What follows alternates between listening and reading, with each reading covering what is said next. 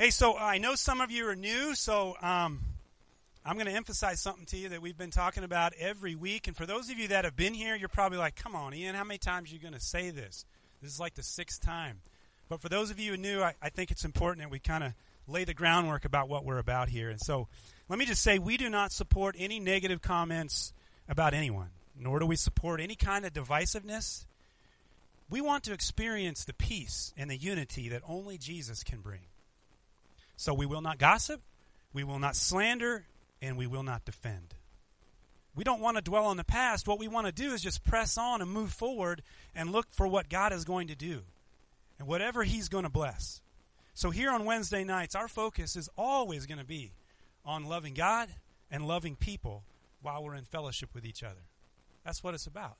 Jesus, family, fellowship. That's our mission. So, you know, last week we talked about joy. And I gave you five reasons that we could always have joy no matter what's going on in our lives, right? You got to have, how many of you got joy tonight? You feeling some joy tonight? Amen. I challenge you to be a joy sower and not a joy sucker because Jesus was a joy sower. And many of you shared your Bible verses, your favorite Bible verses about joy. You did that on our band app. I just want to say thank you for doing that. That was such a blessing to see everybody on there putting their verses out there, encouraging one another. You encouraged me. You gave me some joy when I was reading that. So thank you so much. But I want to begin tonight by telling you about the significance of communion and its relationship with the Passover. If you didn't know, we are going to have communion tonight here under the sky outside. This is the first time I've ever done communion outside. This is going to be cool. But I want to talk about the significance of how communion and Passover they're related. Passover was one of the most widely celebrated Jewish holidays. And it has its origins in the book of Exodus, where God promised to rescue his people from the bondage that they were under from Pharaoh, who was the king of Egypt. And uh, you might remember that God sent Moses to Pharaoh, and, and he told him to tell him, Let my people go. How many of you remember the old Ten Commandments movies with Charlton Heston? You remember that? Let my people go. I watched that right before we came out here. That was pretty cool. But Pharaoh, you know, he refused. He refused Moses, and so as a result of his refusal, what did God do? He sent ten plagues around, uh, on Egypt, remember? And the worst of those plagues was the tenth and final one. That was the plague in which God killed every single firstborn male and animal all in Egypt. Remember that?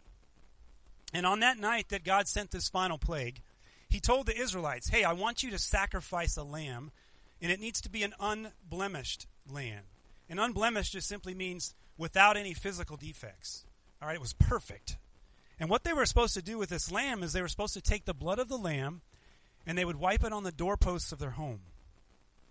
And then in Exodus chapter 12, verse 13, God said that the blood on the houses would be a distinguishing mark, and when he saw it, he would pass over that home. So, what happened is God's Spirit, as he came down and descended over Egypt, every single home that he saw that had the blood of the lamb on the doorpost, he passed over it. And every single home that he saw that didn't have the blood, the firstborn was killed in that home. That was the plague. And so God protected all of the Israelite people by the blood of a lamb. And because he passed over them, this is considered the first Passover. And it's this Passover that has great significance to all of us today because Jesus is our Passover. He is the sinless, spotless, perfect Lamb of God who shed his blood for you and for me. And just like the Israelites applied the blood of the Lamb to their homes to avoid physical death, you and I apply the blood of Jesus by faith to cleanse us from our sins and to save us from spiritual death. Just as God delivered the Israelites from the slavery in Egypt, so does Jesus' sacrificial death deliver us from the slavery of sin. Hebrews chapter 9 verse 22 tells us that without the shedding of blood there is no forgiveness of sins. In Ephesians chapter 1 verse 7 it says that in him, meaning Jesus, we have redemption through his blood for the forgiveness of sins.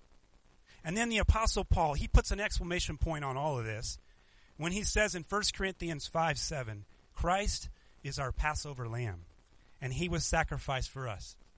You see, Jesus is our Passover, His body was broken and his blood was poured out for you and me. This is what communion's all about. You know, communion is one of two church ordinances that we practice today. The other one is baptism, and I can't wait to teach on that one. I actually can't wait to see somebody baptized right here. So if you guys know of anyone that needs to get baptized, come talk to me. We'll figure that out. Even if we've got to get a horse trough or something, we'll do it right here. All we got to do is immerse them. That's what it's about. So Jesus instituted communion during the Jewish Passover celebration. And he did this with his 12 disciples during his final Passover meal on the night before his brutal death. Matthew, Mark, and Luke, they all record the story of communion.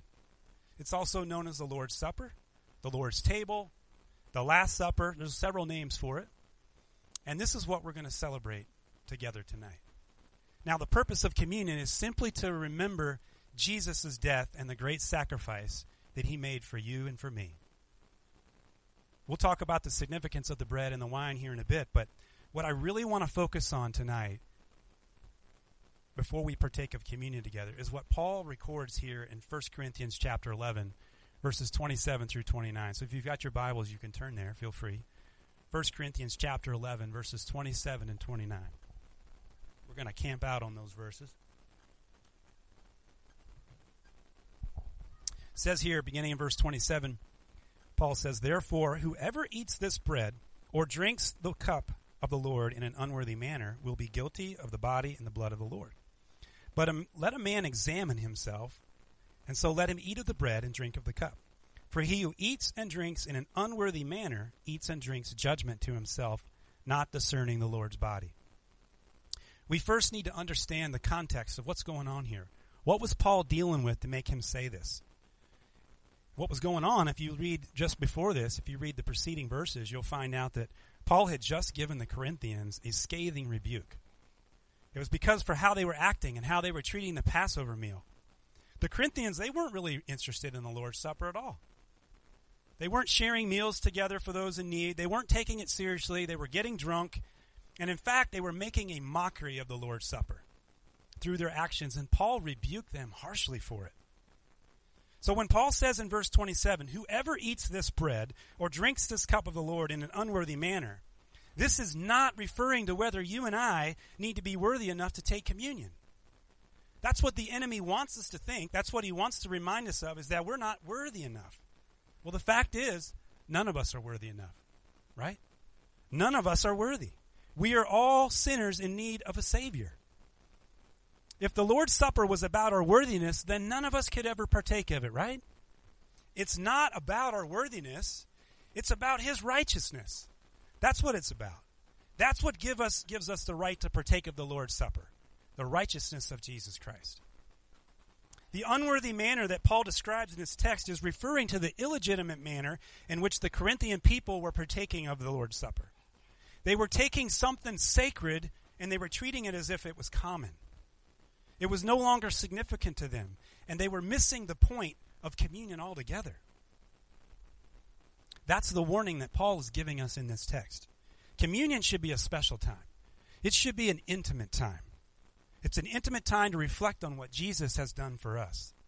So, Paul tells us exactly what we are to do before we partake of communion. He says in verse 28 that we are to examine ourselves. And it's this phrase that I'm going to focus the majority of our attention on tonight. What did Paul mean here? He meant that we need to take a serious spiritual inventory of our heart and of our mind. Okay, I'm going to share three primary ways that we need to examine ourselves. The first is simply this examine our faith. Paul says in 2 Corinthians 13:5, "Examine yourselves to see whether you are in the faith. Test yourselves. Do you not realize that Christ Jesus is in you?" unless, of course, you fail the test. We need to have a faith examination. We need to test ourselves.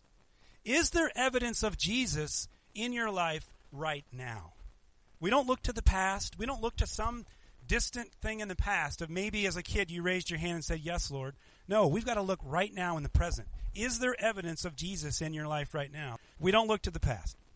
All right, so is there evidence of the Holy Spirit working in your life right now.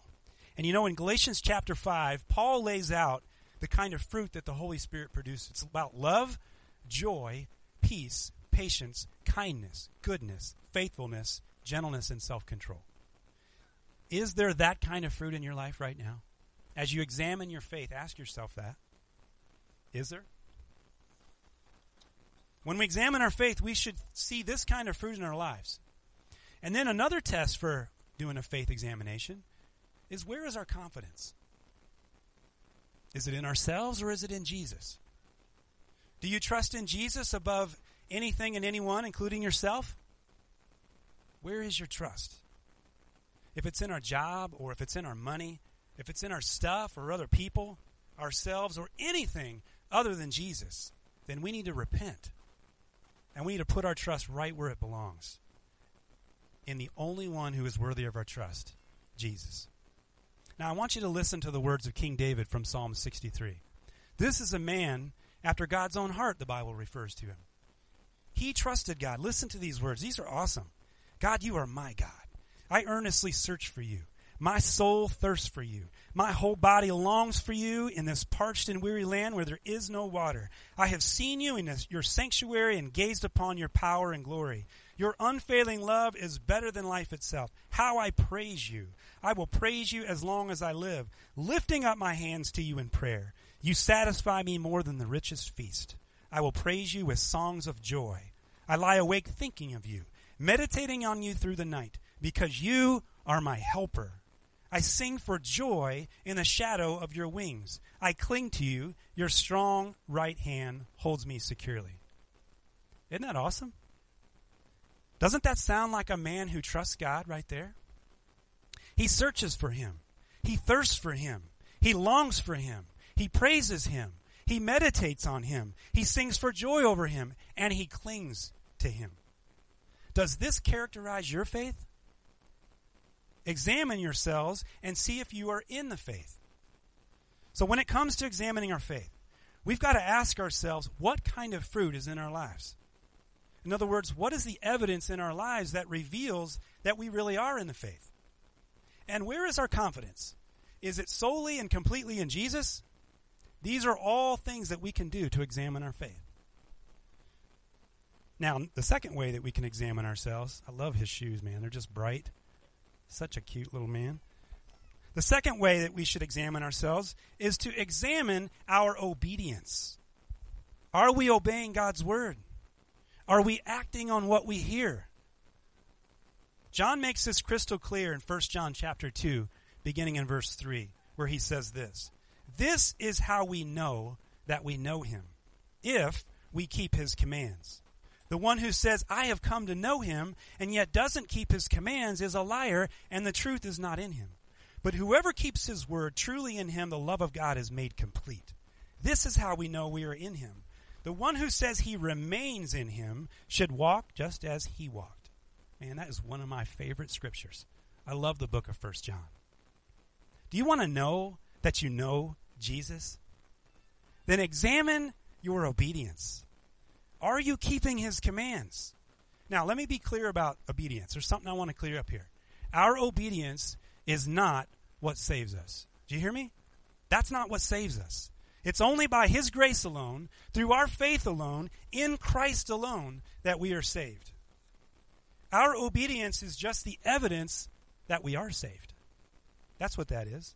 And let me also clarify what is meant by that word keep in that text that John just gave us. He said, This is how we know that we know Him, if we keep His commands. Now, listen to me real closely. Lean in. Our obedience is not about perfection, it's about direction.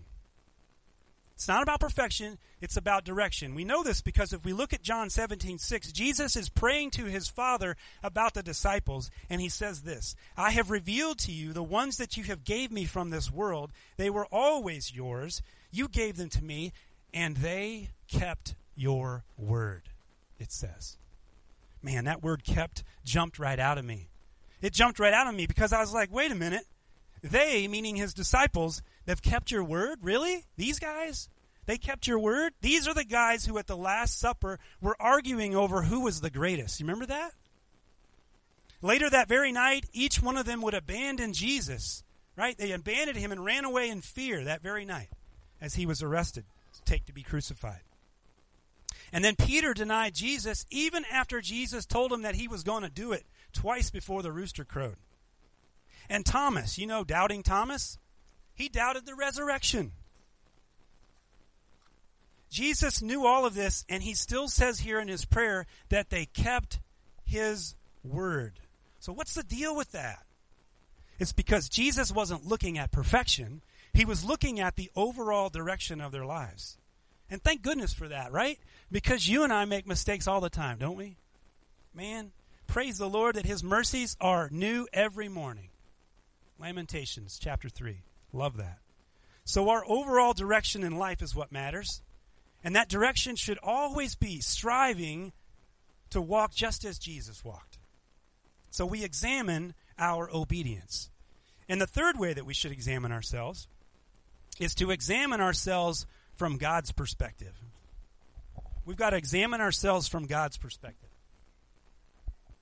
It can be difficult for us to examine ourselves because we sometimes don't even know our own hearts, do we? We don't know our own hearts. You know why? Jeremiah 17 9 says that the heart is deceitful above all things and desperately wicked. Who can know it? We absolutely cannot properly examine ourselves without the help of God. Our heart can often deceive us. True self examination is something only the Holy Spirit can do. This is why King David says this in Psalm 139, verses 23 and 24. He says, Search me, O God, and know my heart. Test me and know my anxious thoughts. Point out anything in me that offends you, and lead me along the path of everlasting life. This should be our prayer when we examine ourselves, right there. We need to ask the Lord to reveal anything that offends him, and when he reveals it, then we need to ask for forgiveness and repent of it. All right, so before we take communion together, here's what I want to do. I want to invite each of you to take a few minutes right there at your seat and examine yourselves. Now, if you want to stand up and you want to walk around and get alone with the Lord, that is completely fine. If you want to stay right here in your seat, that's fine too. This is your time. We're going to take a few minutes for you to examine yourselves. It's a time that we want to get alone with the Lord so that we can examine ourselves by examining our faith, by examining our obedience, and by examining ourselves from God's perspective. Now, if you want to leave your seat and you want to come up here and pray with me, I'll be right here. If there's other people that you want to pray with in communion together, while we're examining ourselves, you are welcome to do that too. Okay? We're all about freedom here. There's no rules in any of that. We just love on one another. We just praise Jesus, okay? So don't sweat it. Now, I want you to think about, though, as we we spend this time together. Here's some questions I want you to think about. These are th- questions that you can ask yourself. Is Jesus, Jesus, Jesus, that's his name, right? Jesus. I don't know what's up, y'all. I don't know if it's the sun in my eyes or whatever it is, or if it's the enemy trying to confuse my words. You know what? Let me just pause for a minute and pray. Father, I just ask right now. I have been distracted from the moment I stepped up here. And I just pray, Jesus, that you would calm my spirit. These are your words. This is your time. These are your people. And so we pray against the enemy from having any dominion at all here. We just cast him out of our presence in Jesus' name. And we stand upon your word that is our rock, Lord. Give us peace that we can truly lean into you right now in Jesus' name. Amen. I should have done that earlier, you guys. All right, so here are the questions Is Jesus living inside of you right now? And how do you know that? Does my life reflect the Holy Spirit's work in me through the fruits of the Spirit? Where is my confidence? Do I trust Jesus completely, or am I putting my trust in someone else, including myself? Is my faith characterized by a strong desire to cling to Jesus? Have I fully submitted to Jesus? Is he the Lord of my life in addition to being Savior? Do I have any ill will or jealousy towards someone else? Is there someone that I need to be reconciled with? Is there someone that I need to forgive? Am I obeying what Jesus commands? Am I living out my faith doing what the Word says? Am I loving God and loving people like Jesus did? And lastly, and most importantly, am I asking the Lord to search my heart as David did? Search me, O God, and know my heart. Test me and know my anxious thoughts. Point out anything in me that offends you and lead me along the path of everlasting life. Is the Lord revealing anything to you right now that you need to repent of? Is there sin in your life that you need to deal with right now? These are all questions that you can ask yourself as we examine ourselves before we partake of communion together. And so while we do this, I'm going to play a song for you. It's a powerful song, there's powerful words in it. And you just spend this time with the Lord, okay? And we'll come back together, we'll pray, and then we'll have communion in fellowship together.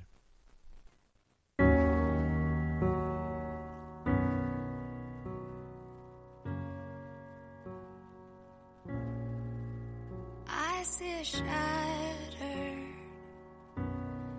you see whole. I see broken, but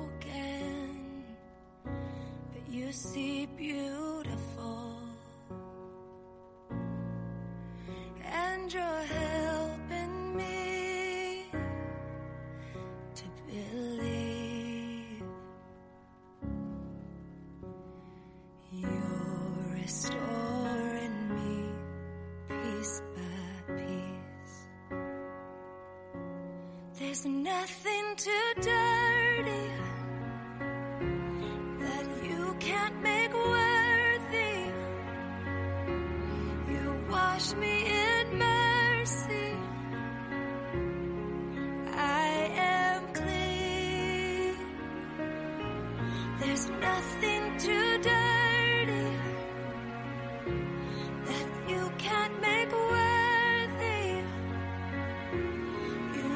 me in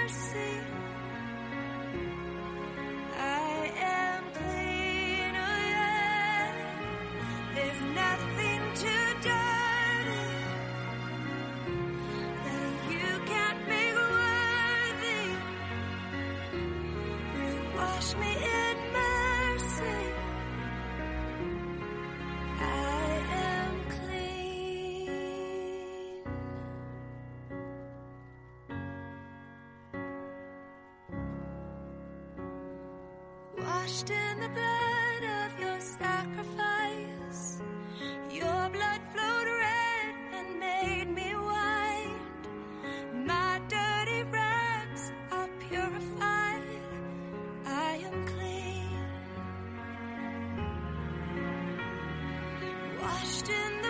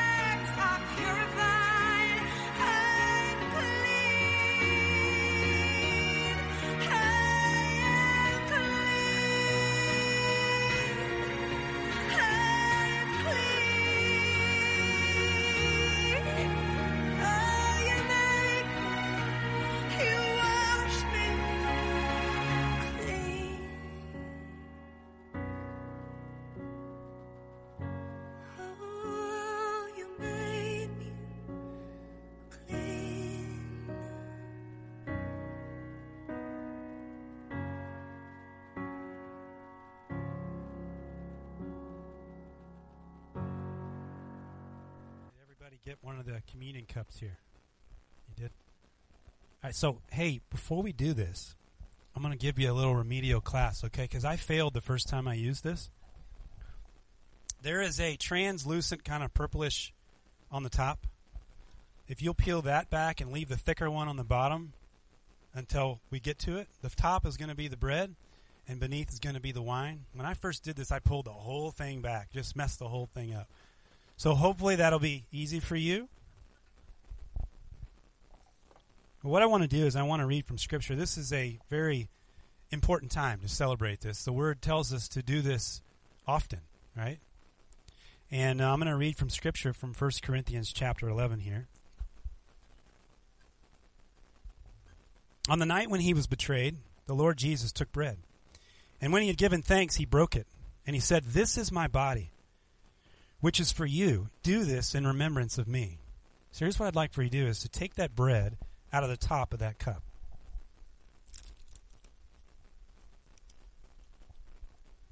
Once you get it out from the top, if you could just hold that up. And what I want you to do is I want you to break it. Just break it in half. Okay, this bread right here symbolizes Jesus' body. All right, that was broken for you and me on the cross. Now, what's cool is you know by Scripture that not one bone in his body was broken. That fulfilled a prophecy. But his body was broken in a sense that it was beaten, that it was whipped, that it was scourged, it was scarred, and there was blood. He died for you and me. He says in his word that I am the bread of life. Anyone who eats of me, right, drinks my blood, will never ever be hungry or thirsty again. So as we partake of this bread that symbolizes his body, we are saying, right, that we agree with him. We thank him for what he's done. So if you'll just take this bread and let's just let's eat it.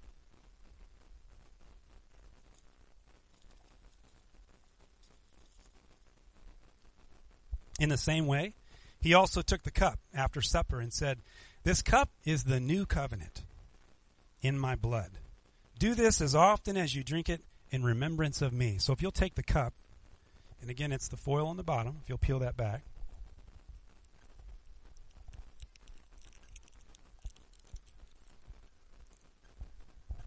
Whoever invented this is pretty cool. I mean, come on. All right, so this blood, if you'll hold the cup up, obviously this is wine. This symbolizes Jesus' blood that he shed for you and I for the forgiveness of sins. This is the new covenant, right? Jesus, when he came and fulfilled the Old Testament, what he did is he did away with the old sacrificial system, right? That every time someone sinned, there had to be a sacrifice. Because remember, Scripture says that there is no forgiveness without the shedding of blood. Jesus did away for, with that once and for all by what he did on the cross. So we take this cup and we drink it in remembrance of him. Go ahead and do that. Scripture goes on to say, it says, For as often as you eat this bread and drink the cup, you proclaim the Lord's death until he comes. Aren't you all excited about him coming? So until he comes, we are to proclaim his death. That simply means that we are to proclaim the gospel, the death, the burial, and the resurrection of Jesus Christ. We keep proclaiming that day after day, no matter what comes our way. We talked about joy last week, right? We can have joy no matter what because of what Jesus did on the cross. So what we just did tonight, taking communion together, is, is very special because this is something we do in fellowship together, in communion together, all right? Isn't that awesome? I love you guys. I'm so thankful that you all are here. So I'm going to close this in prayer, and then I'm going to ask my wife to come up. She's going to talk about what's happening on Sunday. All right? So let's bow our heads. Father, we love you. You are holy. You are worthy. And we thank you for the sacrifice that you made for us.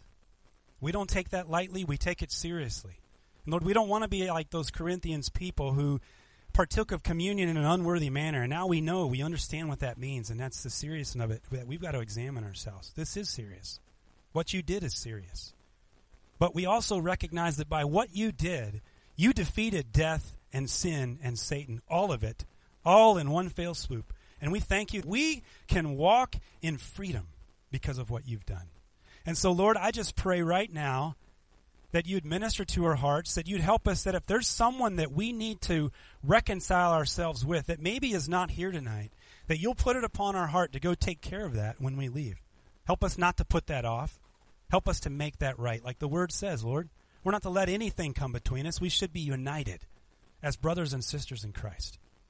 So we thank you for what you're doing here every Wednesday night. We thank you for our future together that we believe is going to be bright.